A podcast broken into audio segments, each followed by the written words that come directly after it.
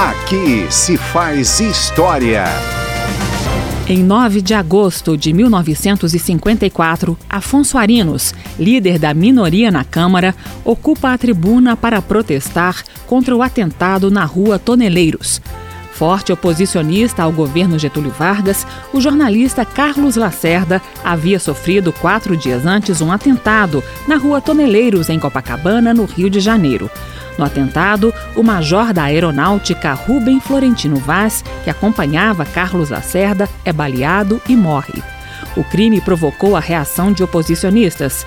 Na Câmara dos Deputados, Afonso Arinos faz duro discurso pedindo a renúncia de Getúlio Vargas, que viria a se suicidar dias depois. Ele nos acusa de estarmos proferindo mentiras contra o seu governo.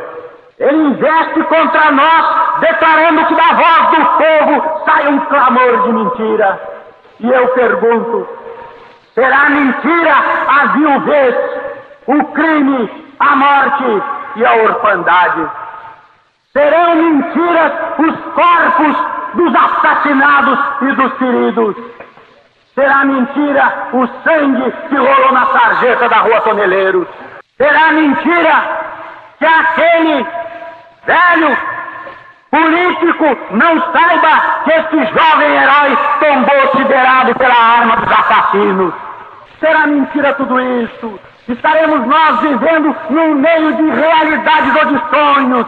Ou será ele o grande mentiroso? Ou será ele o grande enganado? Ou será ele o Pai Supremo da fantasmagoria e da falsidade? Aqui se faz história.